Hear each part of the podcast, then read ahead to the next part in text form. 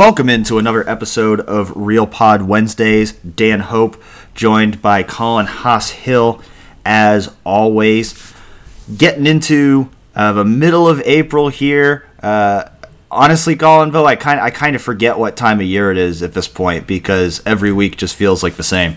Yeah, in a normal year, we'd just be going into the off season. This would be the very first week of heading into the off season, and I think that we'd spend a lot of time looking back on the spring. But right now, it feels like we've been in the off season for a year and a half. Exactly. Under normal circumstances, we would be reviewing the spring game right now. We would be talking about what we saw on Saturday at Ohio Stadium and kind of wrapping up everything we saw this spring. Unfortunately, uh, as you already know at this point, that did not happen. And now the whole question is when are we going to get back to normal? When are we when are we going to get back to talking about Ohio State football practices and games again? And uh, the reality is we don't know. And we've been trying not to talk about that too much here on Real Pod Wednesdays. We don't want to talk about it every week because the reality is we don't know and we also don't want to be repetitive. We don't we don't want to have the same conversation every single week when we still might not have an answer for months at this point on on whether college football season is going to proceed as scheduled. But with that being said, I, I do want to talk about it today, and, and I, I think it's appropriate for us to have this conversation once in a while because because it is the most it is the most prescient topic right now in terms of college football is the fact that we don't know whether the season's going to proceed forward as normal, and I, I do think that when when we when we get insight that, that's worth discussing, it is something that we want to discuss on this podcast, and we did get some insight over the past week from a few people who could have influence on whether Ohio State has a football season this year. Whether and, Ohio and, State, yeah, and I'll say one thing there before just cut in before you mention them is there's a difference in my mind between answers and insight, and no one's going to have answers right now. So like this is in my mind sort of the best that we can get right now is, is hearing from decision makers about where they stand in the process, what they're looking for, what needs to happen for there to actually be football in the fall. Exactly. The reality is, I don't think we're going to have answers for at least a couple months at this point on on whether or not football season is going to proceed forward as scheduled. But I do know this that people like Michael Drake, president of Ohio State, Gene Smith, the athletic director of, at Ohio State, and Mike DeWine, the governor of Ohio, probably have more insight on this than, than we do. They, they, they probably have a better idea of how things are going to play out than we do, just because they're connected. They're they're a part of these conversations. Yeah, they better know. yeah, I mean, and they don't know right now. They, they, they, they really don't know right now. But in a few months, they're going to have to know. In a few months, they're the ones who are ultimately, along with many other people, whether that's Donald Trump or whether that's Mark Emmert or who, whoever leaders are in college athletics or in the country as a whole, there's a lot of people that are going to ultimately be involved in the decisions that determine whether or not there's college football to be played this fall. But the, the three people that I just mentioned, I bring up because each of them, each of them, at least touched on this topic over the past week. And you know, it started on Thursday. Michael Drake was on WOSU radio for what I believe was his first interview since this entire crisis started, and he he was asked about what his thoughts were on whether there'd be college football this fall, and his quote. I think the quote that he said that stood out to me was, "Whatever it is next year, it won't be the same as it was last year." One scenario has it being changed in smallish ways, security and hygiene kinds of ways. That's one scenario, that's one edge. On the other edge, it's not safe to do it at all. In between, one could imagine different kinds of contests that could take place, and could those happen in a way that was engaging and safe? I'm sure that that could be created. He also said, We're not assuming necessarily that the season is going to start and be like last season was. That's not at all a given. We're also not taking that there won't be a season. Something between those wide error bars is where we're looking for planning. So it, it would seem that you know he's at least hopeful that there will be a football season this fall. He he didn't he definitely didn't rule out the possibility that it could be football games played without fans. And now, granted, you know, before I go even any further on this, I know there's some fans out there listening to this podcast right now who already have disdain for, for Michael Drake and don't care about his opinion.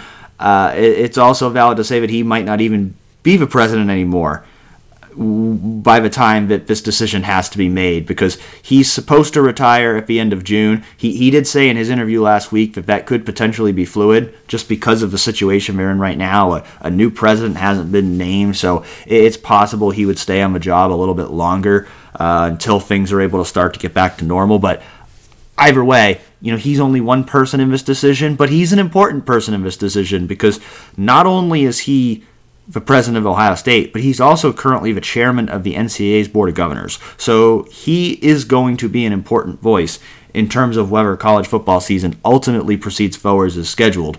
And he does seem at least somewhat hopeful that there will be a season this fall, but he also does think that there's going to be some form of impact on the season.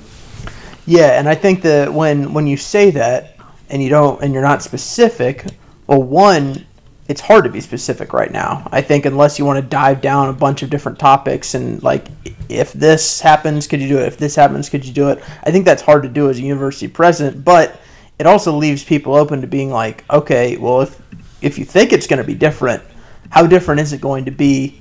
And um, it will happen, right? Because I think that's the other question is when you say it's going to be different, like are you already are you already planning for the possibility that, that there that there wouldn't be a season?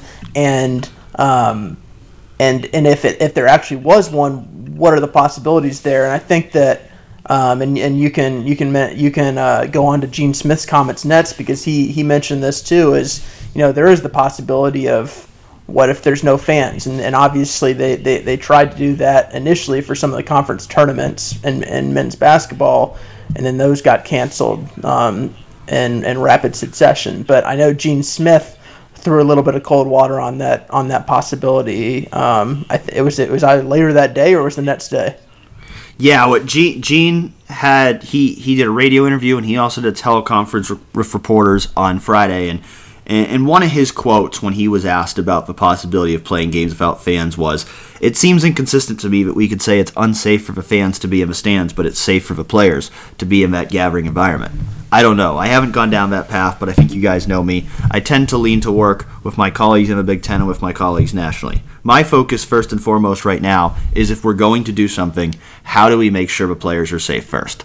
And I think that is an enormous question. I think that absolutely is you know, eh, question A1 here is eh, you can't you can't put the players at an unnecessary risk of contracting coronavirus if, if college football season is going to happen. Because because here, here's the deal. If if you if you start the season the first week of September and then one player tests positive for coronavirus now neither of those teams, two teams that played, are going to be able to play for weeks.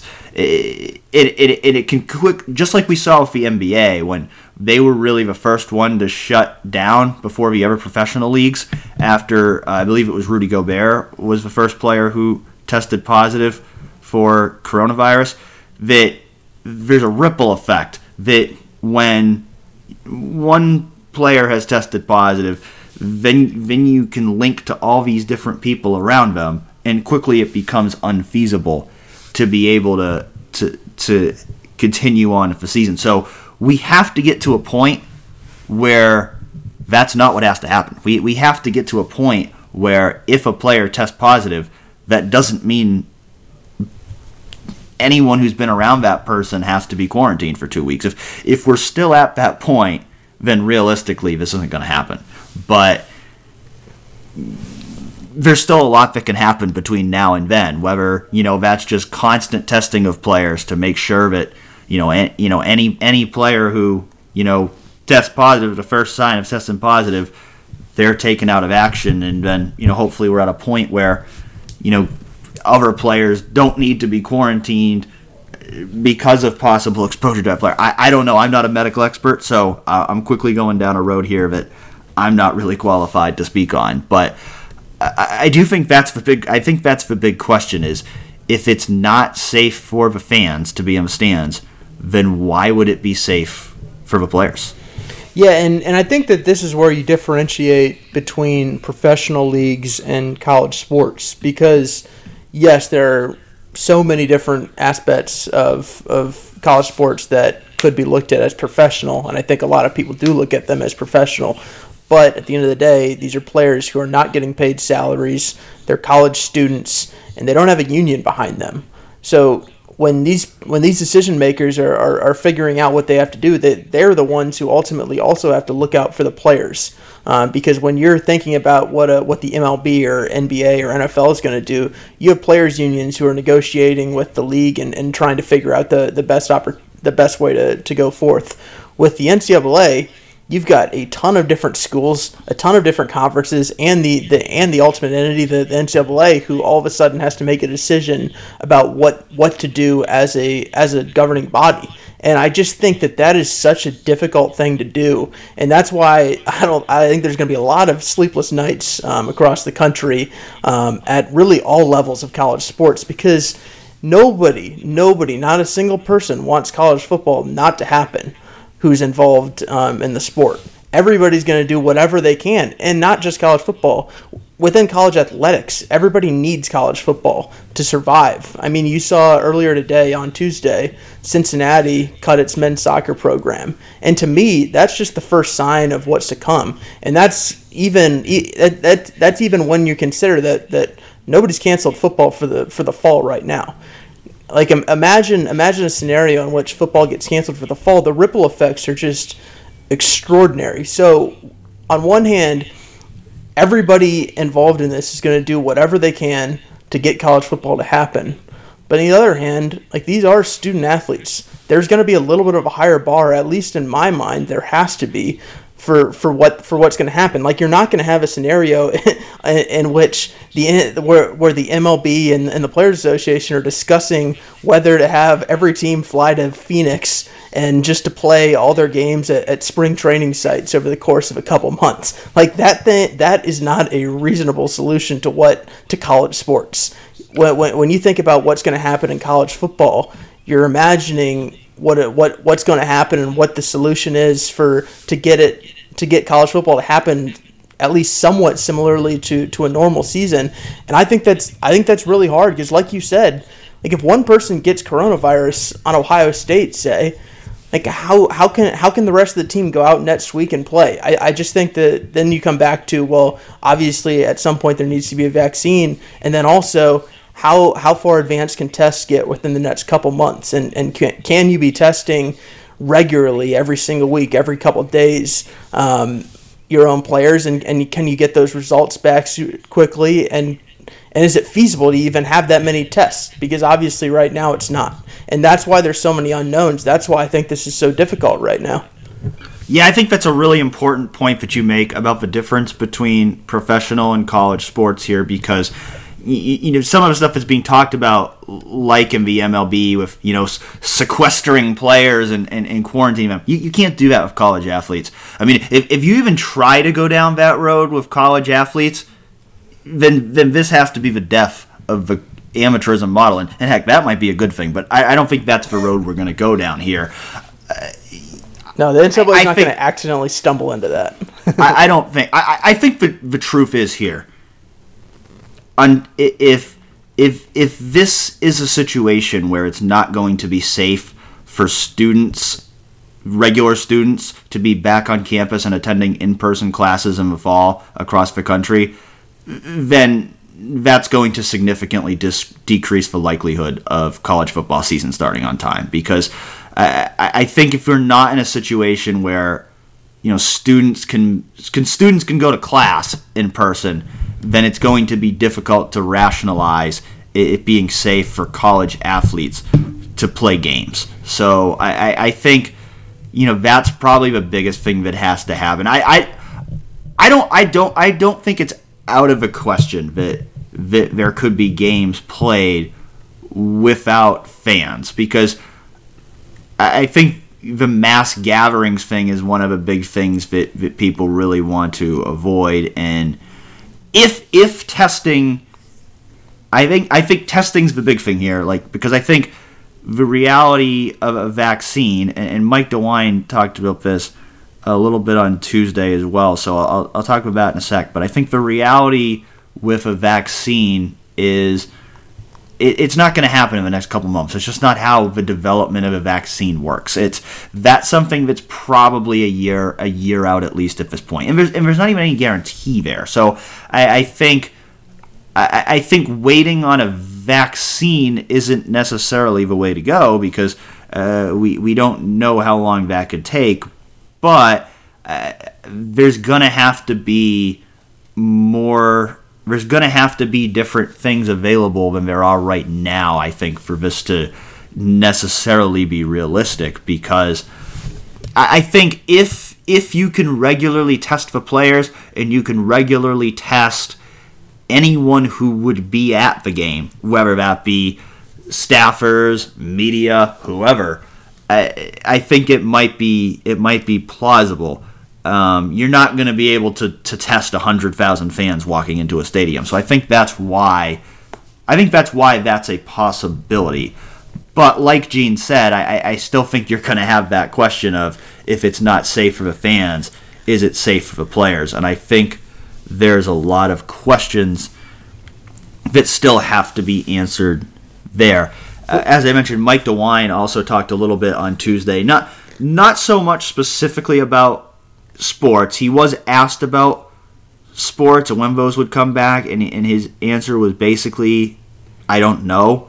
He, he did say, I would say that as you look at any kind of coming back, that large gatherings of people are going to be the last thing that we check off the box and say, okay, we should be doing that. So they're going to be looking to bring other things back first before packing people into a stadium. So, you know, that that does decrease the likelihood, I think, that there's going to be 100,000 people in Ohio Stadium on the first weekend of September. But again, as DeWine said himself, I think it's much too early to be making any decisions about fall. And I, I agree with that. I think it is too early to be making decisions about fall. I think there's still time for a lot to happen, a lot to change, and uh, we certainly hope it will. But uh, Mike DeWine also said, he said, this is the hardest thing for me to accept, and so I suspect it's hard for other people to accept. But until there is a vaccine, this monster, as I've referred to it, is going to be lurking around us. And so when we start businesses back up, when we start schools back up, when we start colleges back up,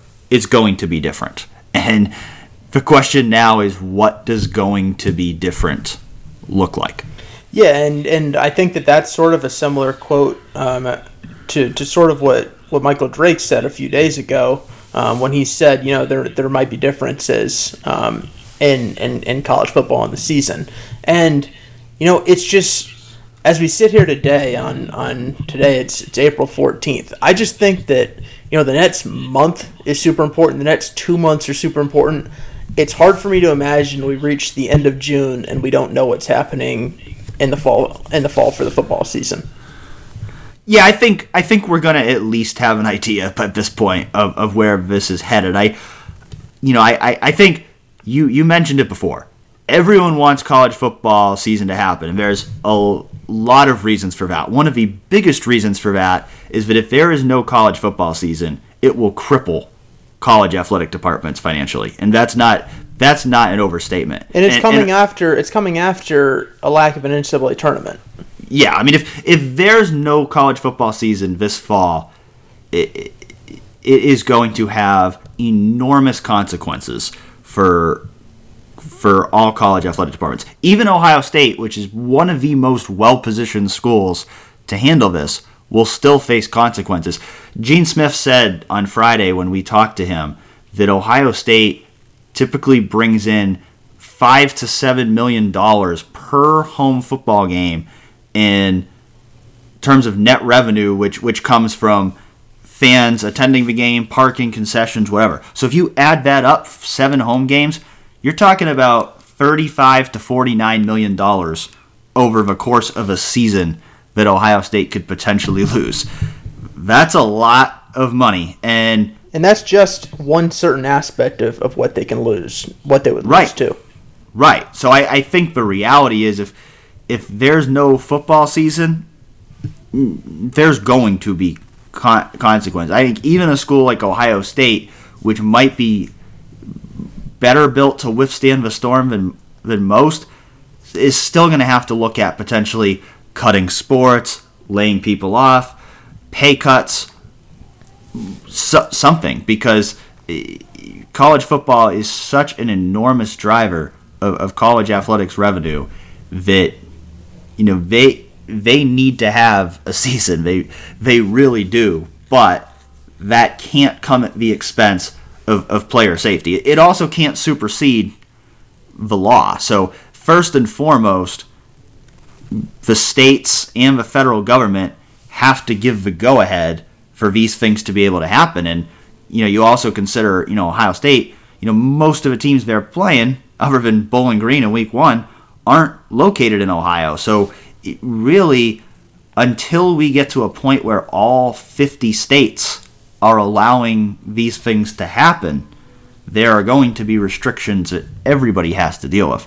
So that's the challenging thing. A, a lot has to happen in the next few months for this to be realistic because the other thing that Gene Smith and Ryan and Ryan Day, he was on uh, ESPN's Get Up on Friday morning, and he's he's actually going to be talking to the media on Wednesday morning. So by the time you're listening to this podcast, uh, we may have a little more information from him, though I, I don't really expect him to say anything too different from what Gene said because they're usually very much in lockstep. But the one thing they both talked about for college football season specifically is that there has to be a return to play period before the season starts. Day said he believes that needs to be about six weeks, but they they have to have practices. They have to have training. If not, you're going to significantly increase the risk of player injuries if you just throw them out there on the field. So, in terms of player safety for, for football specifically, it's not just coronavirus. It's also the fact that you've got to have adequate time before the season that they can be back on campus and training in order to be physically ready to play a football game in September. And both Gene and Ryan Ryan Day said essentially that they're not sure exactly what the time should be. I think they threw out anywhere between was it four and six weeks around then. Yeah, I, I think I think they're both you know flexible, and I think they're going to have to be flexible. I think you know I think if I think if they were told they could only have four weeks to practice before the start of a season, they would they would make do. They they would adjust. They would have to. They would have to. Yes. Um, that's why, like, when I when I think about we're gonna know what's gonna happen by the end of June is because I just think August is essentially going to be um, the the run up to the season in my mind. In a best case scenario, is is August is essentially going to be the the preseason camp, and if they can't have it then, then you wonder about can you push the season back? Can you get rid of some non conference games? Can you just push the postseason back a little bit and have the full season? And that's the stuff where I do think it is too early to, to really speculate and, and understand of what the possibilities are because there are literal months between now and when those decisions have to be made.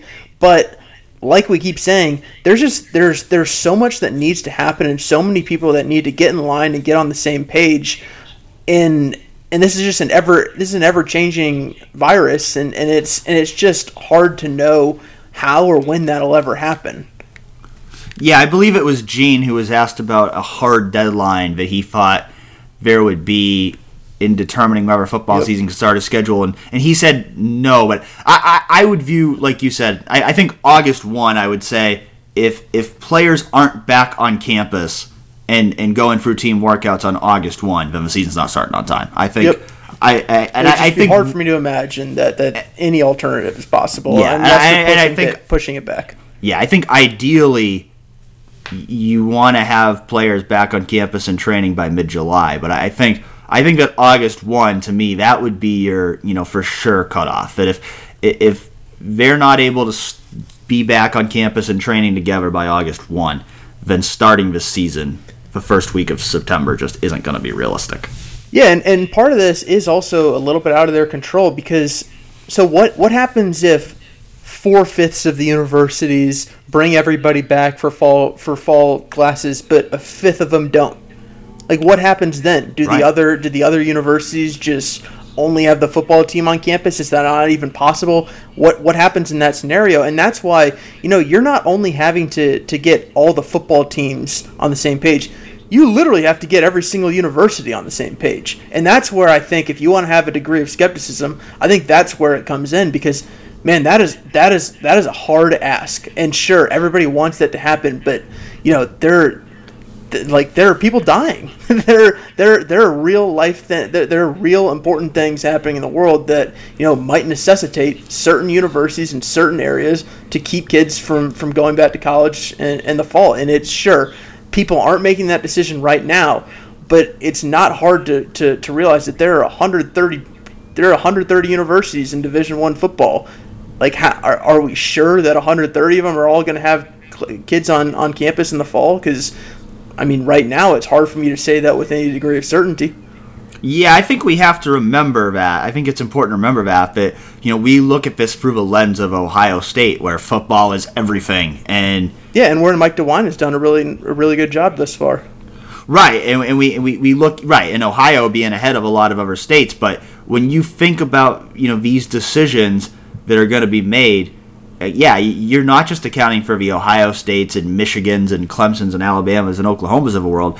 You're accounting for FBS and FCS and D2 and D3 with some of these decisions. So you there, I, I, there is a lot to factor in here. You know, I, I know some people have started to write about, you know, what are the potential, you know, fallouts of this? Are there different things that maybe could change as a result of this? I, I do wonder, depending on how this plays out, if maybe this is the fallout that kind of starts to to truly break up the Power Five from everyone else, because I.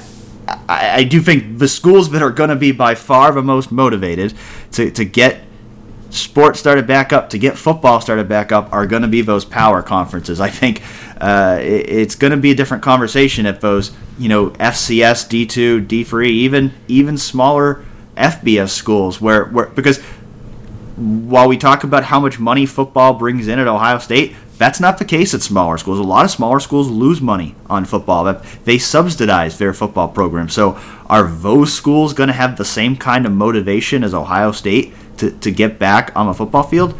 Probably not. Uh, the players certainly will. The coaches certainly will. But the the school leaders probably won't. I will say this though about Ohio State. I I, I, I really do believe that Gene Smith, Michael Drake, Ryan Day, all, all, all these people involved in I really do believe that they are putting their the safety of the student athletes at number one. I, I really do believe that that is their number one priority by far, and they are not going to make a decision that puts their athletes in harm's way just because it helps the bottom line. I, I, I think the people that Ohio State has in place understand that the priority is to keep their student athletes safe. And while we all want football, and and and let me make that clear too, because I know there are people out there who, for some reason, are convinced that members of the sports media don't want there to be a football season. I can promise you, from my perspective, and I know I can speak for Colin on this as well. Can confirm. We desperately want there to be football season. We don't know what our lives are going to look like if there's no football season. We desperately want football season, and it makes it hard for me to even talk about the possibilities of not having football season because I, I want there to be a football season so badly. But but no one cares the, about us, and they're going to make the decision not thinking about no, us. But they don't but they don't they don't Lord, care they about us. It. There's no question that they don't they don't care about us, and and and I'm in no way suggesting that our or should they. no, I'm in no way suggesting that our lives as media members and how it affects us should have any impact on this decision.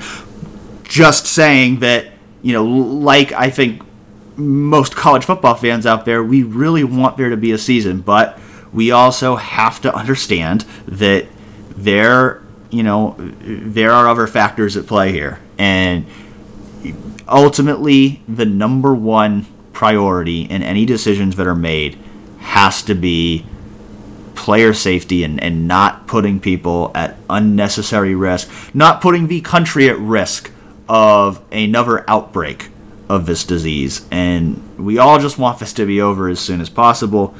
But we have to trust the medical experts here. We have to trust the people who understand how pandemics work because I, I like to think that, you know, Colin and I know a decent amount about sports, but we're certainly not medical experts. So uh, we're just kind of talking about based off, you know, what we're hearing and whatever people are saying about this. And, and that's why I'm not going to make any predictions about how this is going to play out. I don't think Colin wants to either. We just kind of want to discuss the possibilities here.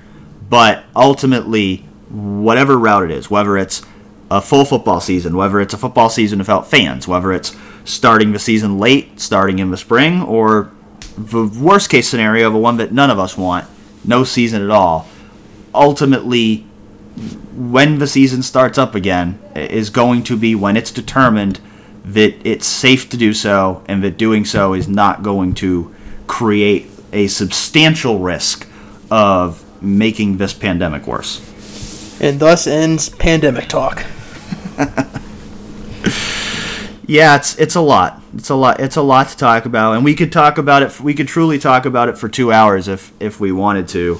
Um, you know, it's one of those things that we don't know, and there's there's going to be a lot of different opinions out there. There's different opinions every day, and when there's new developments on this, we'll we'll talk about it again here on this podcast. But I, I think that for right now, there's so much unknown that it probably is the right decision to move on in our conversation to some other topics. And we did have an opportunity on Tuesday to talk to Chris Holtmann, who held his first uh, teleconference since the end of the season, and so we got to get some of his insights about uh, what's been going on with the basketball program since the season abruptly came to an end because of the coronavirus pandemic. And obviously, the big topic of conversation right now around the basketball program has been transfers because they lost DJ Carton, they lost Alonzo Gaffney, and Alonzo Gaffney is planning to go pro. Uh, at least that's what Chris Holtmann certainly is expecting, uh, based on what he said Tuesday. And then Luther Muhammad, really the most surprising one, he decided to transfer as well. So Ohio State losing three players to transfer, also losing Caleb Wesson to the NBA draft. That was expected all along. And now bringing in free transfers, Seth Towns from Harvard, Jimmy Sotos from Bucknell, who we talked about last week, and then most recently, is it is it Abel Porter or Abel Porter? From, it's Abel. Abel. Okay, I wasn't sure. A- Abel Porter from Utah State, and and you've talked you've talked to Jimmy, you've talked to Abel, so you you know a little bit little bit more about them if we want to talk about them a little more in a few minutes, but. Just in terms of what Holtmann said, he, he couldn't talk about either Jimmy or Abel on Tuesday because they have not officially signed with the program yet. But he did say that he feels good about the roster Ohio State is have, and I'm and sure I know some of you out there are thinking, well, that's what he has to say, but from from the way he sounded, he, he he genuinely did not seem concerned. He genuinely seemed to feel like his roster is in a good place despite all the attrition. Yeah, and that's sort of been a position that has been um, that those on his staff have held sort of throughout this entire um, month of roster fluctuation um, is that you know while there are fans out there wondering is everything falling apart are there gigantic issues within the program? Will chris Holtmann ever um, get over the hump? I do think that within the program there's been a lot of confidence and a lot of optimism about what's ahead. Now i think it's also fair to say though that you know none of this was planned for. I just think generally they've responded pretty well and I think that there are important lessons that they've learned and they've had to learn. Um, and then there are other just circumstances that maybe were outside of their control and were basically impossible to plan for, and they've just had to, to deal with them. So, where they are right now, I do think that they're at an okay place. Um, I don't think it's optimal. I think that you would certainly prefer to have third year Luther Muhammad and second year DJ Carton on the roster right now. But as it stands, I, I do think there's generally a good amount to like. Now, I I, under, I also understand why people who say, you know, obviously he's going to say he feels good about the roster right now. but I also genuinely think that this this has a chance to be a pretty good team. My questions again are sort of what we hit on last week are there's there's there's essentially 12 guys in the team right now who need to make pretty significant jumps in the offseason. How many of them are going to need to, to how many of them are going to be able to, to get to where Ohio State needs them next season? And that's where it's literally impossible to know right now just because you're you've got to wait and see how certain folks develop. Yeah, I think at one point, I think he was asked about Duane Washington during Tuesday's teleconference about the jump he needed to make, and then he proceeded to name every single scholarship player and saying he pulled Colin Hass-Hill, Dan. Yes, they needed to. They needed to. They all need to make a jump. So, so that tells you where the team is at. I mean, I, I think that's that's the truth. Is I I, am not gonna, you know, I'm not gonna say, oh, I think you know Holtmann should be concerned about his team because I think you know he, you know, he he knows his team certainly better than anyone else, I would think. But I, I do think the reality is if they're gonna be a contending team next year, you're counting on a lot of guys making jumps and. You're counting on guys who have never played a game for Ohio State before, whether they're transfers or freshmen or whatever, to be able to contribute as well. So there's a lot of unknowns going into the season you know, one thing that I, think is is a question mark here, and, and he acknowledged it as well that it is it is a concern is the fact that when you have so much roster movement, you'd really like to have a full offseason. You'd like to have as much time as possible with these guys to build chemistry and, and to develop toward the season. But as of now, much like with football, we have no idea when the basketball team is going to be able to return to campus and when they're going to start being able to prepare for next season. So that's a challenge they have to deal with. It's a challenge everyone has to deal with, but maybe it affects them a little bit more just because of all this roster movement. So he said they're, they're going to have to hit the ground running when they get back. Yeah, I, I do think that, that that is the case. I, I, I think it's. Um, I think they're they're they're just in a fascinating place right now because to me, it, they're they're sort of they're on one hand the, the, this is a team that's entering the fourth year of the Chris Holtmann era, and you imagine that all right, now's the time where you, have got to start contending for Big Ten titles. Um, I think that some people thought that last year was, was the year that they'd be able to do that, and obviously that didn't happen because of what happened in January. But I do think when you look up and down this roster, you just sort of you ask yourself like, is the talent there? Is is what Chris Holtmann wants there? And I think I think the answer to, to, to, the question of is the talent there, I think the answer is yes. But to, to the to the answer of is this what Chris Holtmann wants, I think that's more of a I know the answer is yes. Because when I when I think about what, what, what Chris Holtmann's looking for in a team, he's looking for uh, uh he's looking for experience generally. He's looking for guys who, who guys like C.J. Walker, who's a fifth-year point guard. Duane Washington will be an upperclassman. He's got he's got switchable forwards. Um, he's got a decent amount of shooting. I think Seth Towns adds that certainly. Um, you, he, has got a mix of guys who are returning and guys who are who, who are um, coming into the program who are generally regarded as, as high character high character guys. Um, and and I do think it, it's worth noting that like what I've talked to four of the five guys thus far um, who, who Ohio State's bringing in, and and that includes Zed Key and Eugene Brown, the, the two freshmen as well. And I think maybe one thing that's sort of an overarching theme of all those guys, the one guy who I haven't talked to yet is Seth Towns, but I'm I'm certain he fix, fits into this, is that you know generally these are when I talk to them, these are team first guys who want to develop well but also are really looking to win and they really want to win. And it seems like they're they're they're perfectly fine fitting into whatever roles that Ohio State needs. And when you have those kinds of newcomers um, coming in to mix with a team that has certain guys like um, C.J. Walker and, and Duane Washington who are, who are their roles, you have Kyle Young who's coming back will likely start. You have E.J. Liddell who's, who can potentially make a leap as a sophomore. Um, you you and and and Justice Sueing is a guy who could potentially lead them in, in scoring even even though he, he sat out last season, I think that he's someone who they're really high on. When you have that kind of mix, like that to me, th- this is what Chris Holtmann wants. So if Chris Holtmann's going to win, in my mind, this this is a year where I think people have them as around the 20 to 25th team in the preseason. Like to me, this is a Chris Holtmann team that that can win, even if um, there there are three transfers in the offseason. Like I, I, I don't know. I, maybe I'm a little bit too high on this team, but but I I understand why he made that comment.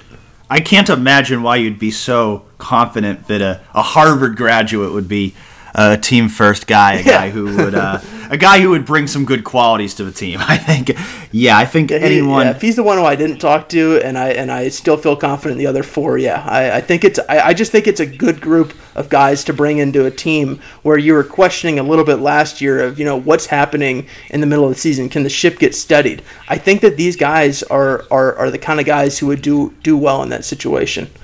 Yeah, I think anyone who who has the discipline to graduate from Harvard probably uh, is going to bring some good qualities to your team. And I, I, think I think it's a good point to bring up because one thing that Holtmann mentioned on Tuesday is he said he said he's more committed to than ever to recruiting players who he believes will be good fits for the program. And he said he has a better feel for that now than he did when he started three years ago. And he didn't mention anybody by name, but I think what he's saying there, if you read between the lines, is some of these guys who have left the program were not good fits for the program. Were not guys who necessarily fit what he's trying to build at, o- at Ohio State. And, you know, he's certainly wishing all of them well. I'm not saying he ran any of them out or anything, but I, I do think that I, I do get the impression that he's learned a lesson over the last few years, and you know I th- I'm sure things are just different in this regard at Ohio State than they are when you're at Butler. But I think he's learned a lesson a little bit over the last few years about maybe putting a higher priority in recruiting on guys who he thinks will be good personality fits and not necessarily just how highly ranked is a guy, how talented is a guy. So I think that's an astute observation that you make in terms of all of these guys seeming to be, you know, team first guys who, who really fit a certain mold that he's looking for. And I think that will continue to shape the way he recruits in future years. Yeah, and, and I do think um, like like when I when I think back at the the Alonzo Gaffney experience, I mean he's a guy who you heard well before he came on campus that the potential's there, potential, potential, potential. And I still remember Chris Holtmann saying before the season about how you know that's a little bit of a dangerous word because you hear potential and you think about what he can become, but you also realize that, that there's still a process in getting there. And I don't think Alonzo Gaffney ever necessarily got there. When I think about the guys who they're bringing in, I think about guys who are going to reach their potential, though their ceiling is is maybe less, or honestly, I would say hundred percent, definitely yet uh, not not quite as high as uh, DJ Carton and and um, Alonzo Gaffney's, uh, but you know, maybe maybe in, in this age of college basketball where, where Chris Holtmann wants to get old and stay old, as he's said a million times, you know, maybe this is this is the way that, that he's able to do it. And I think that maybe that's something that, that he's been able to, to learn. You mentioned last week that when we talked about who that final piece of a roster might be, you you mentioned that you thought it would be an Andrew Dakich type player. And, and based on everything I've heard about Abel Porter, it seems like you hit the nail right on the head there. Yeah, I gotta say the um, he's basically he, I, I think um, his past is he's a little bit better than Andrew Dakich um, in terms of what he's done before Ohio State. Just that he started the past season and a half on on a Utah State team that that won conference titles, but.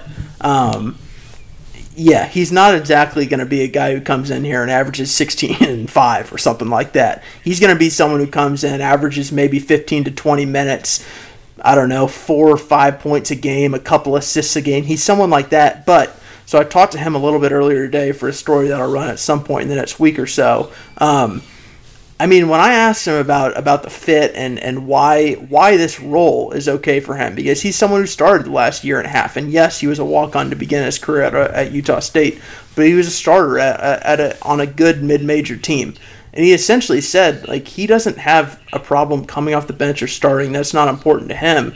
What he wants to do is just be in position to make winning plays and, and to play in the NCAA tournament. And like when I heard that, I was like well, this guy's literally the exact like that's the exact mindset that Ohio State really wanted in a guy who is filling this role where you know that you're not going to start. um, unless something happens to Duane Washington or C.J. Walker. You're going to be their backup. Um, and sure, maybe you, you've got a you've got a good amount of scorers elsewhere in, in Towns and Sueing and Liddell. You don't necessarily need you don't need a guy to come in and score double figures. To me, it just makes sense, and it's not flashy at all. And Abel Porter, if he if they win the championship because of Abel Porter, I would be absolutely floored. But he's a solid player who has won a lot of games as a starter and he's someone who can come in and fill the role that they need. And at the end of the day, you weren't going to go out and get a Bryce Aiken who scored 20 plus a game at Harvard. You weren't going to get someone who wanted to play 30 minutes a game. You're going to get someone who wanted to come in and, and, and was going to be okay to be a backup. And that's what he is. Yeah, the reality is there's only one ball to go around. There's only 200 minutes to go around if you look at 40 times 5. So you, you the reality is in in an in an era where guys are going to transfer if they don't have the role that they want, you're just not going to be able to build a team of 13 guys with superstar potential. It's just it's just not doable in modern college basketball. So, you know, I, I think the the big question that I have with Ohio State right now is do they have one guy with superstar potential? Yeah, I, I think know, like, I think that's a I think that's an extremely fair question, um, and that's where I just look at EJ Liddell and I think his development is incredibly important. And then I think about Justice Sueing and I think, you know, I mean, based on everything that I've heard, I, am expecting him to either lead the team in scoring or, or be second. I, I, expect him to be a, a, prolific scorer. And then you wonder about someone like Duane. Can he take a net step and be efficient? And then Seth Towns, and, and can he can he get healthy and can he play at a level in the Big Ten that, that he reached in the Ivy League? And I just think those are four fairly big unknowns right now that that that you're just not going to have answers to for a few months and yet at, like you said it's going to be really important for them to eventually get answers yeah i think it's really hard if you talk about okay what's the ceiling of next year's team what's the floor i think it's hard to even say either one yep. at this point because i just think i you know i think if if all those things go well then maybe their ceiling's pretty high yep. uh, but if a lot of those things don't go well, their floor could be pretty low. So I think I think there's a lot of variables there. You did mention expectations earlier, and I want to get back to that because, like you said, I, I do think this was a point where the expectation is supposed to be Big Ten championships, and and we're in such a weird spot because we we can't really evaluate last season fully mm-hmm. because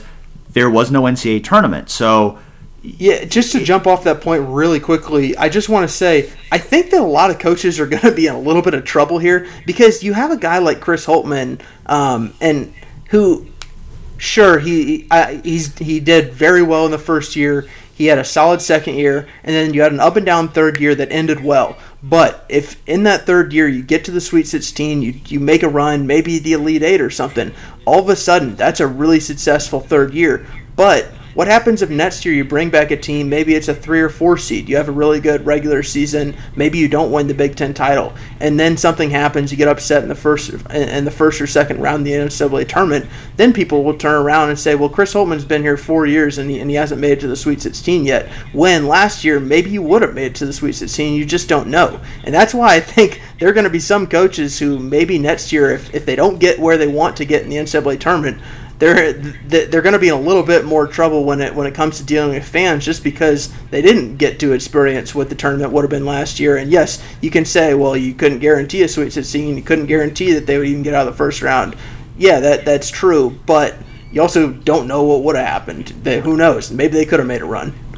Yeah, I think it goes both ways because yeah. I think and now every every coach from a team that was about to make the NCAA tournament can now say can now talk about what the best case scenario could have been. Guess what? That's what that's what Chris Holtmann did on Tuesday. He was talking about how he was confident that his team was going to make a run, that it could have been a, a Sweet 16 team, and and so it goes both ways here. You you you you they didn't get that opportunity to potentially exceed expectations in the NCAA tournament and potentially make a okay season better but at the same time, you also didn't have that opportunity to potentially go get upset in the first round and then have that stigma attached to you. So it, it goes both ways. It's a it's a nice luxury to be able to say, well, this is what would have happened when you didn't actually have to go do it.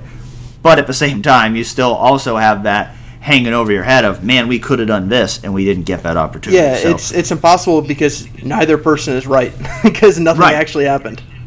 Right. I, I I think I think Chris Holtmann's expectation is reasonable. I think he genuinely means it too. I think he genuinely believed his team was capable of, you know, getting at least to the second weekend, and and I think so too. I think if things went right, I I, I Yeah, it's matchup am not- dependent as always. yeah, I'm not telling you I would have bet a lot of money on it, but I I think that I, I think that it had that kind of potential. But like you said, I I don't know. Will next year's team have that kind of potential? I don't know. I mean, I, I, I really don't know. And I think you're right that if it if you know this isn't a team that can get to the Sweet 16 next year, then this does hurt him because he, he is you know facing the potential possibility of being four seasons into his Ohio State career and not having a big run. And and, and I also think the tough thing now is I think just based on the roster, based on the guys who have left, I think expectations should be lower for next year than they were for this year, but he no longer has that benefit he had the first couple seasons where you know year year 1 they totally outperformed expectations. You know, he, he took over a team that hadn't even made the tournament. There were really no expectations and and they flew past him. Year 2 it was expected they might take a step back and that was because they were losing Keita Bates-Diop, they were losing Jay Tate, things that were out of his control because recruiting classes before he came in had not panned out. But now, if you don't perform well, then it goes back to the guys who you weren't able to keep in the program, all the guys who transferred out under your watch. Yep. So you no longer have that excuse to fall back on. Now you're expected to make it work, even if some unfortunate things have happened to get you to this point. And so this is, it's, going to be a big year for Holtmann. There's going to be a lot of challenges that he's going to have to deal with. And first and foremost, being the fact that we don't even know when they're going to be able to get back to normal and start practicing as a team again. Yeah, I, I do think it's interesting that you make the point that um, that you don't know, uh, or, or that the that it makes sense that expectations are lower because of the transfers. I get that. I'm just gonna say, like, I feel like I'm gonna be the optimist this offseason because I think the expectations right now are too low for this team. I really do. This is the team that Chris Holtmann wanted. This is the vet that has veterans on it, and sure, the veterans uh, that there are there are important players who are transfers who are veterans, but they're still veterans, which is something that's been very important to him, especially in the backcourt. They're his players, like you like like like you had just said, and you know I do think that there's there's talent on this team that can that can make a jump. So. I don't know. I feel like I'm going to be the optimist, but I'll say this: I think I think it's also largely because I bought it. I I, I believed Holtmann when he says that this is the type of team that he wants to coach. So now I do think it's important for him to go out and succeed with this team. If expectations are going to be that they're around the 20 to 30th best team in the country, I do think that they have to be better than that. Um, and and and you know, like I I think they will. And to his credit, he's not he's not trying to he's not trying to build in an excuse for him, himself. And what I mean by that is he's not going out and saying, "Yeah, these transfers really killed us." He's going out and saying, "No, this is kind of about what we expect." So, to your point, if that's what you expect, then you don't lower your expectations because that happened. Yep. If if that's what you expect, okay, if this is the kind of team you want to build, then you're right. You've got to go out you got to go. You got to go make Sweet 16 like you were supposed to do this year. You got you got to go do that next year. If you, if you if you if you haven't done that within four years at Ohio State, then it's very fair for fans to question whether the program is headed in the right direction. Yep, I completely agree with that. I love a good basketball conversation. Yeah, we talked a lot of basketball in here the last couple yeah, weeks. So I, I think hope- that maybe next week we'll have a no basketball podcast. Well, next week, ne- you you already know what I want to talk about next week. I don't. Next, yeah, I might have next week is my favorite sports week of the year. That would be NFL Draft Week, but we will save we'll save that for next week. Uh, we did have one basketball specific question Seattle Linga asked us, what was Colt Holtmann's message to the team when he first learned the Big Ten tournament was canceled, and what has his message been to the team the last couple weeks? You might have a little more insight on that than I do, Colin. I don't think he really said anything too specific of a message today, other than that uh, they have been having weekly meetings with the team and are certainly, you know, trying to keep up regular communication with them during this unusual circumstance. Yeah, I think when when he first learned that the Big Ten tournament was canceled, the the first message um, was not to the team in particular, or, uh, as a whole. It was more so, in particular, Andre Wesson, because obviously at that time um, the NCAA tournament wasn't canceled, but that was in jeopardy, and you had an idea that you know Andre Wesson might have already played his last game, and we didn't know it. So more so than anything else, it was to, to call Andre Wesson and let him know that you know this had happened, and, and let him know that obviously this is terrible, but hopefully they're, they're they'll make the best of it. And unfortunately, at that time, that it, it, it, it was Andre Wesson and, and the rest of the seniors they, they had they had played their final game, but you know from from then on, I, I I think that I think they turned the page fairly quickly um, to, to looking at next year. Obviously, based on the amount of roster fluctuation for the past month, it's it's hard to imagine that that, that they couldn't have. Um, but so I think I, I, I think more so than anything, the fact that the roster's been in flux so much right now, I'm not sure they've had a central theme, a, a central message that they've been trying to get to the team. I think more so it's just you've got to figure out who's actually on the team before you can start delivering one single message and, and make it maybe a theme of the offseason. We did also have a question about whether Holtmann would be in favor of starting the basketball season up again with the NCAA tournament, as Bob Huggins proposed last week. Holtmann was not asked about that, so uh, cannot speak for him on that. I would say the um, answer is probably not. Yeah, I, I, I, think that proposal is is very unlikely to happen. I would say. Um, and I don't even think we're I don't even think we're close to that point of that even being something uh, that would be realistic to discuss at this point. Because at this point, again, much like football, they're just hoping that next season's going to start on time. So, yep. yeah, um, I think I mean first of all, Ohio State's going to have. Uh, almost half of a completely different team next year. So uh, I think that is for that is one reason why Ohio State has to just put last year behind them and move on to next season. And he did say that his players are very excited about next season, so we will take his word on that. Got a few more of your questions to get to. Uh, we, we were gonna we were gonna talk a little bit about uh, you know draft the draft of a football team that we did last year because I felt like we were the only podcast that didn't do a spring game draft last week, but we decided to save that for another time. We have plenty else to talk about today. Um, we'll, we'll save that for the summer when we'll have uh, plenty of time to talk about that. But Colin, you did write on Tuesday about who who's going to be the third receiver for Ohio State next season behind Chris Olave and Garrett Wilson. And I think I think that was a really good topic for you to write about, and I think it's a really interesting question because we've talked so much about how talented that receiver room is, and there's no question that there's a lot of talent, but I also think that it's maybe not been talked about enough. The fact that, yeah, you got Chris Olave, who's really good. You got Garrett Wilson, who I certainly think is going to be really good. But behind them, the rest of the room is unproven, and especially when you factor in that you know there there weren't any spring practice. There was there was one week of spring practice, but you didn't have that full week of spring practice for those early enrollees to really get acclimated the way they normally would you do have some major questions right now about how that receiver depth chart is going to stack up. And that's not to say that it won't be a really good receiver depth chart, but truly, you know, if I was doing a depth chart projection right now, and I probably will here at some point soon, that might be the toughest position right now for me to predict just how exactly it's going to look.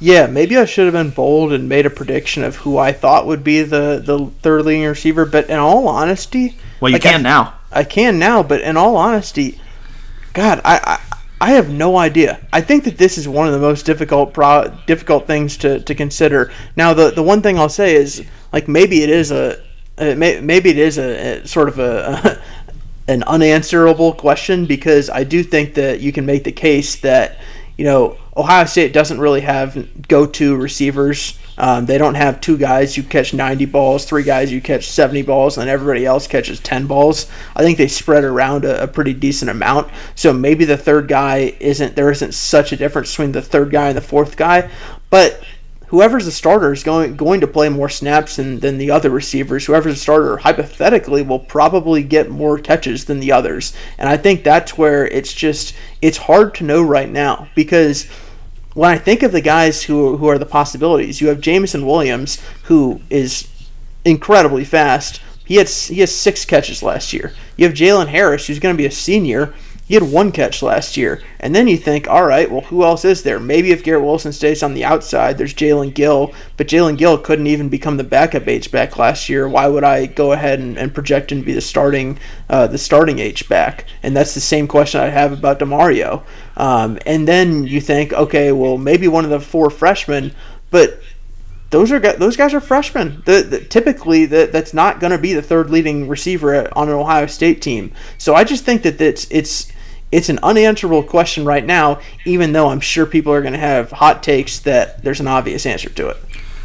Yeah, I would say to me it's two different questions. If the question is who do I think will be third on the team in receiving production next year, my pick would be Jameson Williams. I, I, I think I think Jameson Williams is going to make a big jump. Obviously, I, I, Chris Olave and Garrett Wilson I think are going to be one and one and two in whichever order that plays out. But I, I think I think Jameson Williams would be my pick to be third on the team in receiving production, catches, yards, touchdowns, all of that. Because yeah, the, the, funny thing is, is I'm not even. I don't know that I'm with you on that. I think that he might be for receiving yards. I'm not sure he will for for for. Yeah, yeah. I wasn't necessarily being specific there. I was just kind of saying like overall. Like I'm not. I'm mm-hmm. not saying he'd be third in every single category. Just like overall, I think he'd be.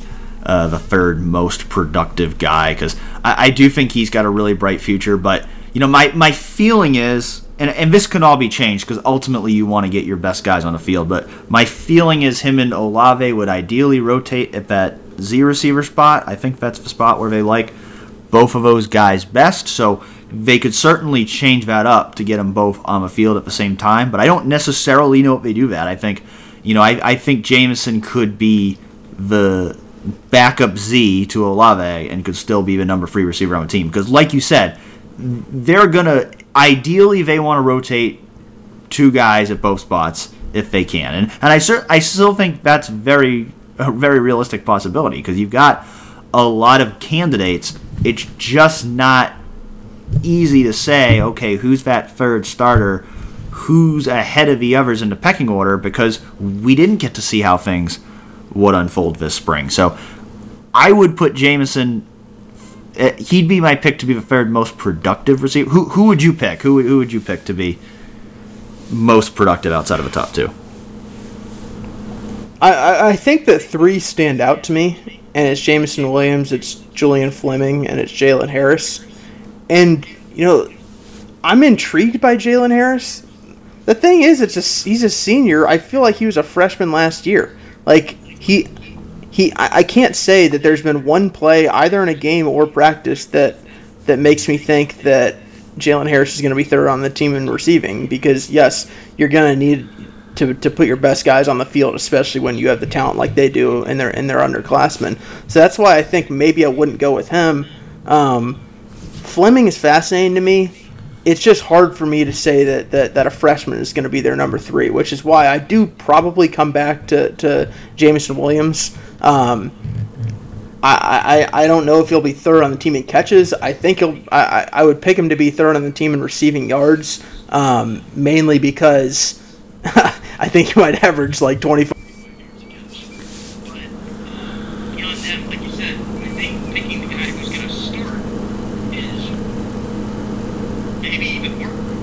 Yeah,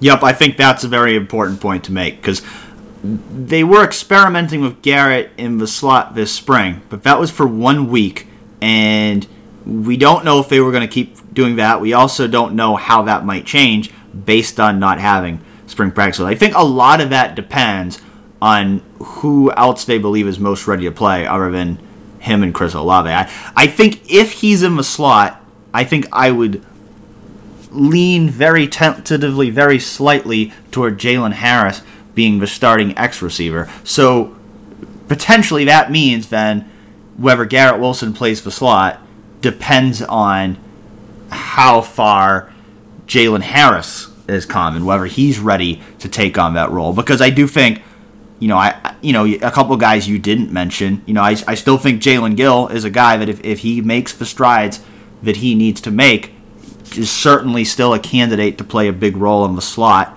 I've also already established on this podcast that I, I have high expectations for Jaxon Smith-Njigba, and and that has not changed. Uh, so you know, I think he's a guy who could factor in at that slot as well. So uh, you know, I, I do wonder if maybe because I, I do think part of the reason to move to move Garrett inside is because you think, okay, Julian Fleming or even a Gee Scott, one of those guys is going to be ready to make a jump and play a big role at that X receiver position. And, and I know, like like Colin hinted at, I know there's a significant portion of a fan base out there because I've seen them in my Twitter mentions who thinks this is obvious. Julian Fleming is going to be the other starter.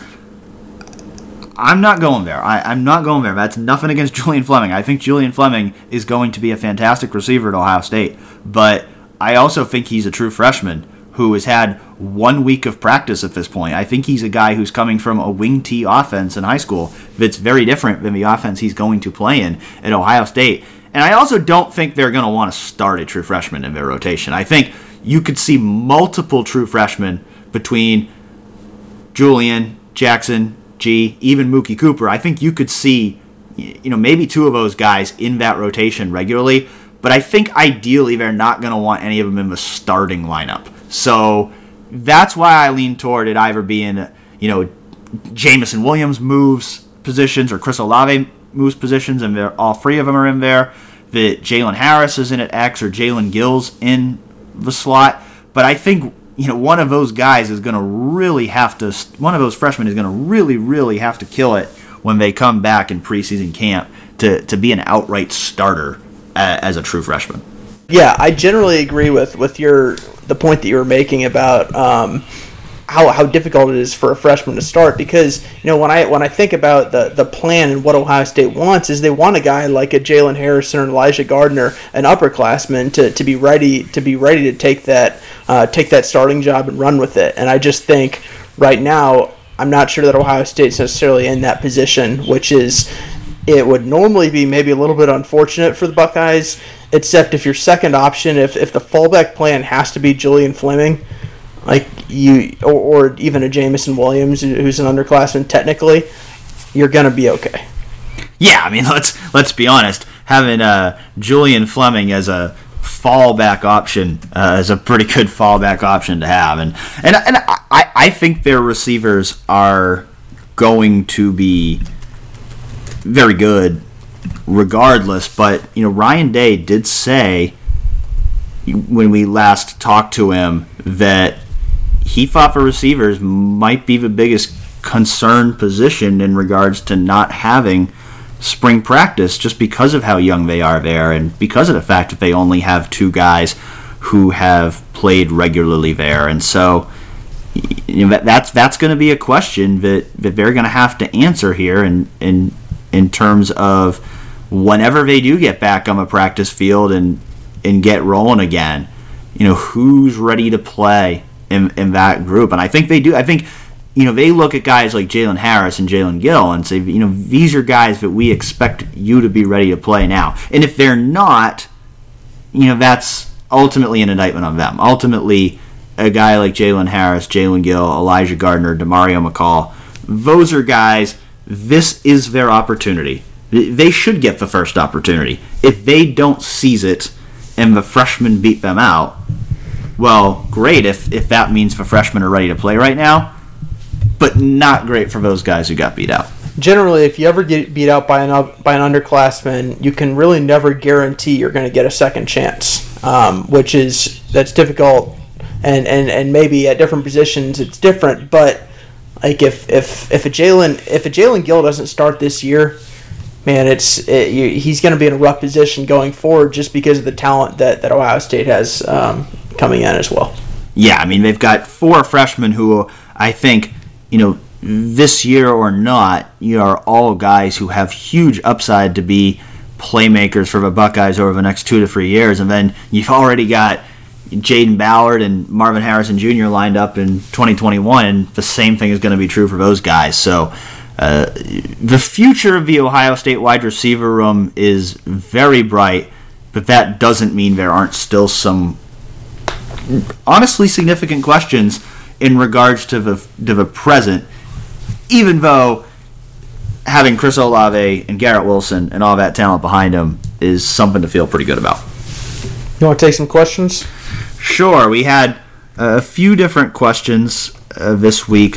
One comes from Kettering Mike O'Free, and he asked, "What are the five best plays in the game? Of course, being the Ohio State Michigan game this this millennium. What is the best play?" Well, here's the truth. I'm a fairly young guy. Colin's a fairly young guy too.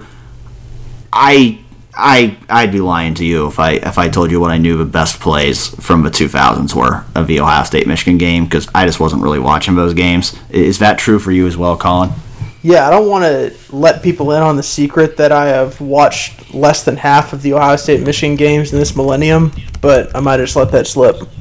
Yeah, I mean, I mean, I, I'll be honest with you, but I I can't say that I've I've seen a ton of of games from the 2000s. I mean, I've I've seen some clips, you know, certainly of you know the game of a century game. You know, I've certainly seen some clips from that, and uh, you know, occasional clips from other games. But really, you know, I, I I would say you know 2011 when I was a freshman at Ohio State was when I really started watching you know Ohio State games more closely. So I can really only speak on you know the past decade, and I and I am looking back at a piece our Kevin Harris actually did in in January where he ranked the top ten plays against Michigan from the past decade. Um, and in, in his rankings, he he had the number one play as Tyvis Powell's interception in 2013 to to seal the game on a two point conversion attempt. Uh, you mentioned that in your question, Kettering Mike. I'd have that right up there as well. Uh, number two being the Brooklyn Dagger with Curtis Samuel in 2016. He had Chris Olave's blocked punt at number three. Malik Hooker's pick six from 2016 was his number four, and you mentioned that in your question as well. And number five being Dwayne Haskins' strike to Austin Mack in 2017. I, I think if I'm ranking the best, I, I think I'd have to say a Curtis Samuel play, just because uh, the way that game was a true game-winning play in double overtime. I think that's the one to me since I've been watching Ohio State Michigan games. That's the one when you think of a great play in Ohio State Michigan game. That's the one to me that immediately comes to mind. Yeah, and I'll just say like that trio of plays. I I just I don't know. I can't tell you every trio of plays that's ever happened, but I, it's hard for me to imagine there's three plays in a row that have just been more spectacular than those three plays. Because one, you had Curtis Samuel going side to side on the field, and like Urban Meyer said when he was rewatching the game earlier this week, like if he gets tackled, they, they probably lose because all of a sudden you're in a, a fourth and long situation and you can't get a field goal. And that's a tough place to be in for, for that Ohio State team, especially. Um, and then the next play, it's the spot. And then you have the Brooklyn Dagger, the next play, Curtis Samuel running in to beat Michigan. I just think that those three plays, like even even at the time, you knew you knew it was special, but looking back on it, it's it's incredible. Yeah, I mean, and and honestly, there might be a little bit of exposure bias there because I think we were both watching on Saturday uh, when Big Ten Network replayed that game, and, and Urban Meyer was doing an Instagram live, so we just saw the highlights of that game, so uh, that one's fresh in our minds. But oh yeah, you know, I, I'm I'm totally biased. I was literally on the goal line right there on the side that Curtis Samuel scored. So yeah, I'm never gonna forget that one. but I will say that that Tyvis Powell play is right up there for me as well because I I did cover that game and that's one I've always remembered. Uh, you know, I, I think what I always remember is talking to Tyvis after the game, and uh, him calling Kerry Coombs a genius because Kerry Coombs uh, told him the play that Michigan was going to run, and he read it perfectly, and and it and it won the game. It, it did make the difference in the game because if Michigan had scored that two point conversion, they would have had a one point lead with 32 seconds left. So I think to me, you know, those are the two that really stand out in my mind.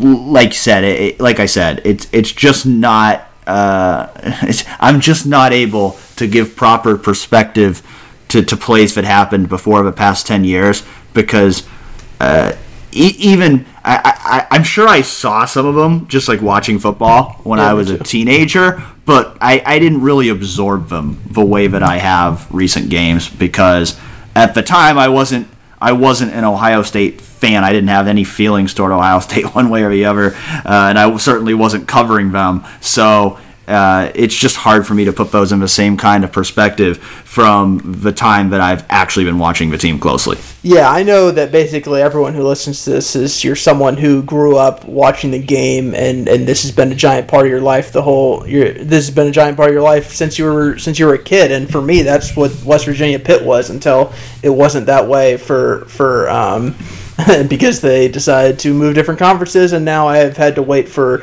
an entire decade until these teams play again. And I think it's 2022 or 2023. I don't know. Had it on the calendar for like seven years now. But I'll say this, like to put this into perspective on how how lacking my Ohio State memory or Ohio State Michigan memory is. I still remember the first time I had really sat down and watched an, an, entire Ohio State Michigan game that I remember when I was in Columbus with uh, with fellow with, with, Ohio State fans around me because I'm I, I, had 100% watched the game before, but it wasn't in this setting. Was I, I still remember it was when Marcus Hall gave the finger to everybody. and yes. let me tell you, that was an awesome indoctrination. That's like wow, I should have been watching this for the last two decades since I or decade and a half since I've been alive. That was awesome. and that is that. that is still my personal favorite moment. it was amazing. You know, I that I was at that game uh, as I think that was the Tyvis Battle game if I remember correctly. Uh, but yeah, that that is my favorite. That is my favorite moment uh, because it's just it's just such a perfect rivalry moment. It yeah, because really you think that everything's over, and and and it was great even up until then. These are two teams that clearly hate each other, and then that it's like I don't think I was like I'm all in. I'm all in. I'll, I'll watch this any. I'll watch this every year now. I don't know what I was doing not watching it beforehand.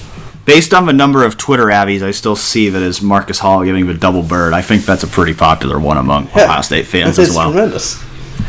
Now we also had the most prolific string of questions that we've ever had Real Pod Wednesdays from Shep thirteen sixty four who a man up the bar to a level I didn't know yeah was possible. He he asked five questions and a, a comment. The comment was about uh, how the college football season would start if you know things were shortened. We already kind of talked about that, so not going to get into that. Uh, did we did mention the one he asked earlier about Holtmann? you know, whether he'd be in favor of starting the season up with the NCAA tournament. Again, he didn't really answer that. Uh, but we'll kind of rapid fire through your other questions since you did ask us four other questions. And the first one was, what did you guys miss most from not having a spring game this year? Well, I think what I miss most is just the fact that I feel like I know so much less about what this team is going to look like than I would if we had watched a spring game because I think that you know, even though it's not a real football game per se, and you know, you don't want to read too much into it. You know, there are things that you can see just from watching a spring game, just seeing how different guys look and seeing, you know, what their depth chart looks like, you know, who, who's on what team. There's a lot of different little things you can start to piece together from watching the spring game that a lot of times do end up proving true. And we didn't have that. So I, I, I think for me, I just feel right now like I feel like we're still where we were at in terms of knowing this team where we were, you know, before spring even started, and I feel like we're still going to be there until this team's allowed to practice again. So that's what I miss most is just feeling like I don't know as much about this year's team as I would if there was a spring game. Yeah, I think mine is is is that essentially I always thought of the spring game as maybe the last sporting event before uh, a three to four month dry spell where it's just nothing is happening. And I sort of always just looked forward to it where, sure, it's it's not going to be Ohio State Michigan. This isn't exactly going to be an intense football game. It's probably going to be two hand touch for the first quarter or something like that. But it's a spectacle. I really love. Go- I always love going there when there's 70, 80,000 people in the in the stands watching a meaningless football game, and you've got so many former Buckeyes back just patrolling the sidelines. It's just it's just a more it's a fun, laid back. Um, football game, and I and I just enjoy the spectacle of it all. And and, and to me, it also marks um, every year on the calendar sort of the the last um, the last sporting event before nothingness. And unfortunately, we enter nothingness a month early. And you know, I, I think Colin and I are both pretty good about like appreciating these moments and you know kind of enjoying the spectacle of these games. And you know, we're always focused on our work, but I think we try to you know you know, we, we try to recognize that, you know, this is an oppor- it's a cool opportunity to have to go to these games and cover these games. And, you know, I, I, I can think of other media members who I will not name who uh, love to complain about every little thing that they don't like about every single game. Uh, but I don't think we're those kind of people. I think we just try to uh, enjoy it. And, and my point would be, with what we're going through right now, of all the uncertainty, I, I would just hope for everybody that when we do get football back and we do all get to be in the shoe again, let's enjoy it. Let's let's appreciate it. Let's let's remember that this can be taken away from us and and and, tr- and try to enjoy it because I I know I sure sure as hell am looking forward to this all being over and being able to go back to normal and being able to to go to an Ohio State football game again. Next question from a boy Shep thirteen sixty four is as a result of COVID 19 and senior spring athletes being eligible for another season, did those coaches get a message, phone call, email from Gene Smith as to how Ohio State would go forward with them, or was it up to individual sports? Yeah, so what I think Gene Smith really did was he really talked to the coaches. Uh, so when the NCAA made the announcement on, at the end of March that the spring senior spring sports athletes would be eligible for another season. He got on a call within the hour. Uh, I think it was really minutes after the announcement was made. He was on a call with all the spring sports coaches, and and he told all of them that Ohio State uh, would be uh, continuing to financially support them. That any of them who wanted to return would would have the opportunity to come back for another year and receive the same amount of financial aid that he did last year. And then those coaches passed along the message to their teams that that, that would be uh, the opportunity. So you know, Gene Smith, he he he's got so much on his plate right now. He couldn't individually call 70 seniors and, and talk to them about it, but he did give that message immediately to the coaches, and then they passed that message along to their athletes, and ultimately had those conversations with each of their athletes about whether they should come back for another year or whether they would ultimately decide to move on to the next phase of their lives. Nailed it since I know you're the one that talked to all the coaches and asked Gene Smith questions, I figured that you'd be the one to answer that one.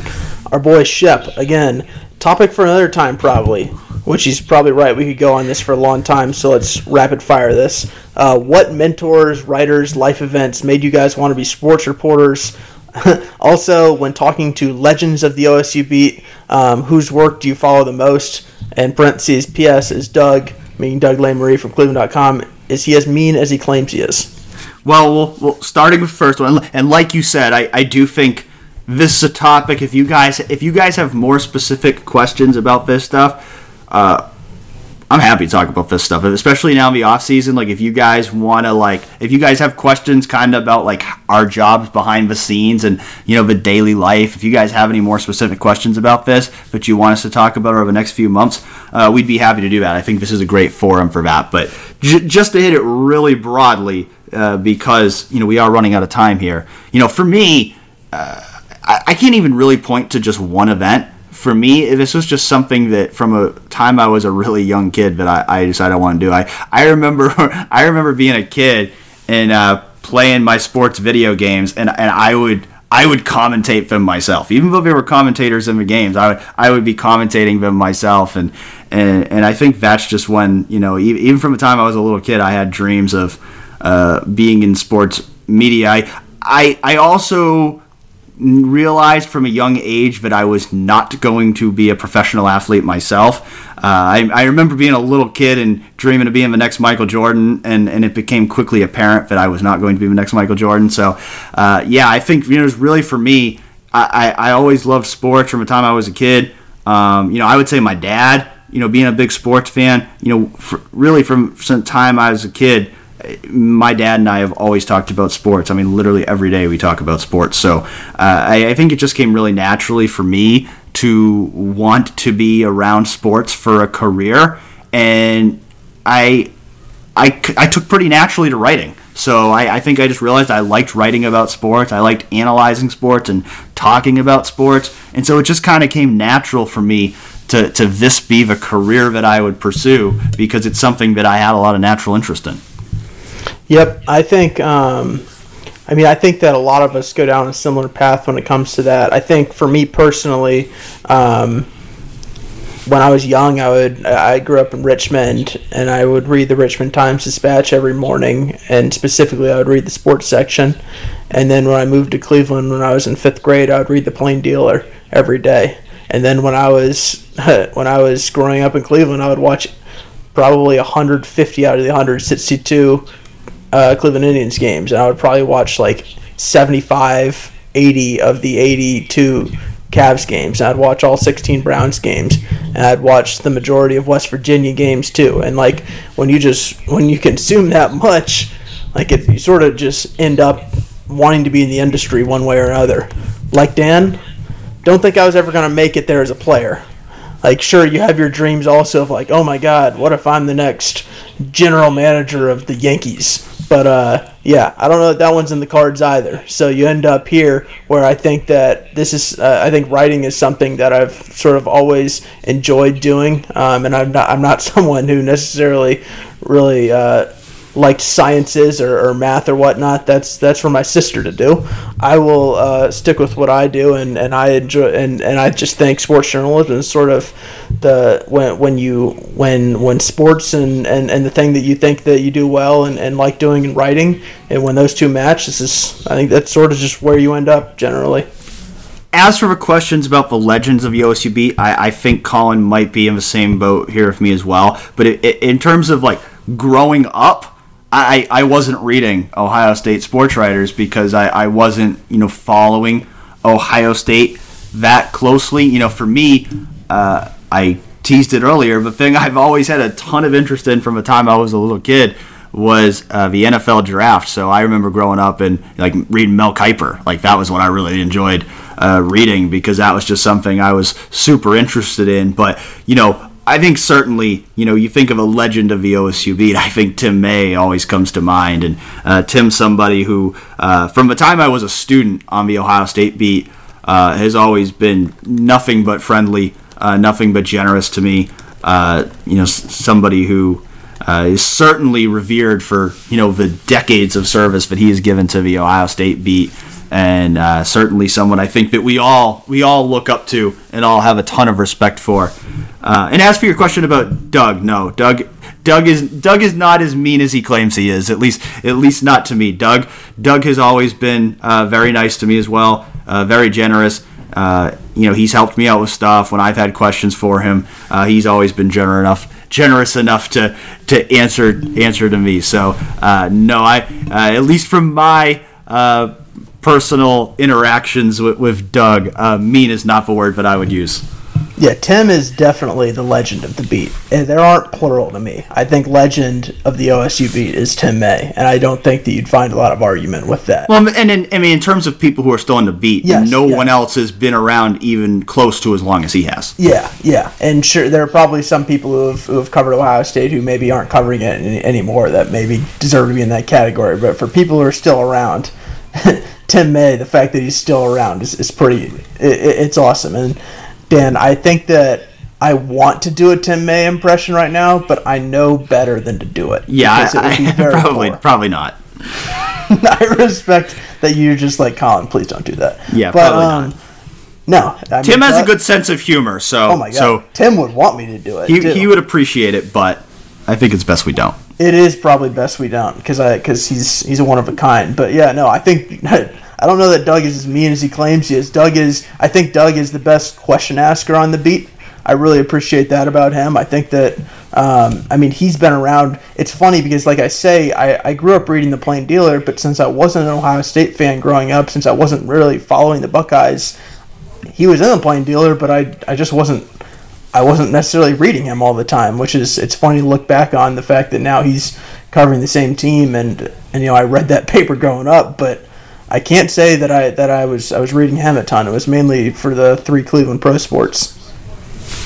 And and, and actually, if Doug was Doug was in his current role back then, you probably would have been reading him more because now he writes some about the Browns. So you probably would have been reading about. That is true. That is true. I hadn't even thought of that. Last question from our guy.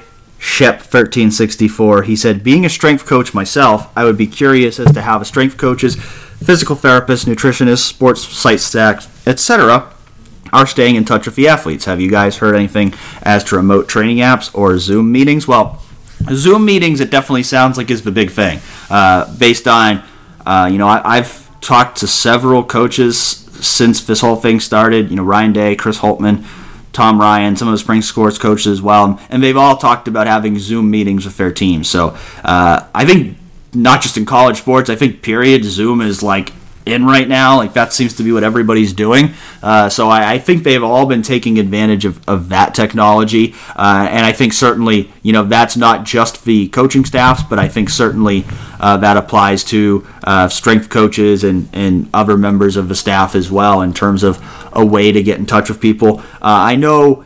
Uh, just to be more specific about some of that, I know that the strength coaches have been able to send some equipment home to athletes. You know, obviously they can't send home, you know, big weights, but they've been able to send home, you know, some workout bands and small things like that for guys to be able to work out with. Uh, I know that the nutritionists have actually been able to send home uh, some food and uh, protein mixes, whatever it might be, uh, so that, that players can have those resources available to them at home. Um, you know, in terms of you know physical therapists, uh, there are some guys who are rehabbing from injuries that are still on campus and going to the uh, Sports Medicine Institute. But for the most part, you know, those guys have been given a rehab plan that you know they're they're working out on on their own. And then the uh, the sports psychology staffs they're they're still accessible uh, to the athletes as well. They're still um, you know having meetings with with athletes who are in need of you know mental health consultation or, or anything like that. So you know they're making sure that those resources are still available for them as well, and that also applies to you know academic support staff as well, uh, tutors. Uh, you know, people like that. You, those resources are still available to, to those athletes as well as they take their classes online. So uh, they're doing what they can to continue to provide those resources to athletes as much as possible. But one thing they're not allowed to do is they're not allowed to to actually host virtual workouts. So they, they can't they can't actually uh, have a guy, you know, set up a camera in their home and, and work out and monitor it. They, they're not allowed to do that. Um, you know, I know Nick Saban had said that he was giving his guys Apple Watches and using those, and that sparked some controversy. Ryan Day was pretty clear a couple weeks ago that Ohio State wasn't going to go down that road. So there's no remote training apps or anything, at least as far as I'm aware, that they're using. It's more of an honor system there. You know, they, they are providing workouts to guys, but they can't really monitor whether guys are doing them. They're just kind of giving those guys the tools and trusting them to do what they need to do. Yep, I think, and, and that's where it's just a case by case basis of, of how exactly they're com- completing them, and, and that's obviously it's hard to know necessarily how that's going for each individual person because everybody's in such incredibly different circumstances. Yeah, yeah, it, it, that's the thing. It's it's such a it's such a unique situation that, uh, and it's so unprecedented that you know you just have to do your best to to provide whatever you can, you know, to each athlete. But I, you know, I think the big thing is they're they're certainly trying to make sure that whatever resources they can provide, especially in terms of academics, mental health, you know, things like that they're definitely trying to make sure that they provide those resources. They, you know, there's there's only so much you can do from an athletic standpoint, from a strength standpoint, from afar. But whatever they whatever they're allowed to do, whatever they can do, uh, I think you can be assured that Ohio State is doing whatever it's allowed to do, whatever it's it's possible for them to do to provide the resources that they can for their athletes. And I think that about does it. Anything else that we we didn't get to here today, Colin, that we should have? I, th- I think we're golden. Yeah, no, I, I think we're good. Uh, thanks everyone for hanging in there with us. Uh, you know, we hope you guys enjoyed the conversation today. I know that there's some of you who probably don't feel like hearing us talk for half an hour about possibly not having a college football season. I know there's also probably some of you that don't feel like hearing us talk for half an hour about basketball. So we appreciate you all hanging in there. Uh, but and we appreciate all you who sent in your questions, especially Shep, who who set a new record for most questions in one week. So if somebody wants to try to top them next week, give it your best shot. But uh, we'll be back next week. Uh, next week, of course, NFL draft coming up. So I think we'll definitely be talking some about that and where we expect some of the Ohio State guys to go, and then anything else that comes up, we'll be talking about that as well. So thanks again for listening, everyone, and we'll be back next week.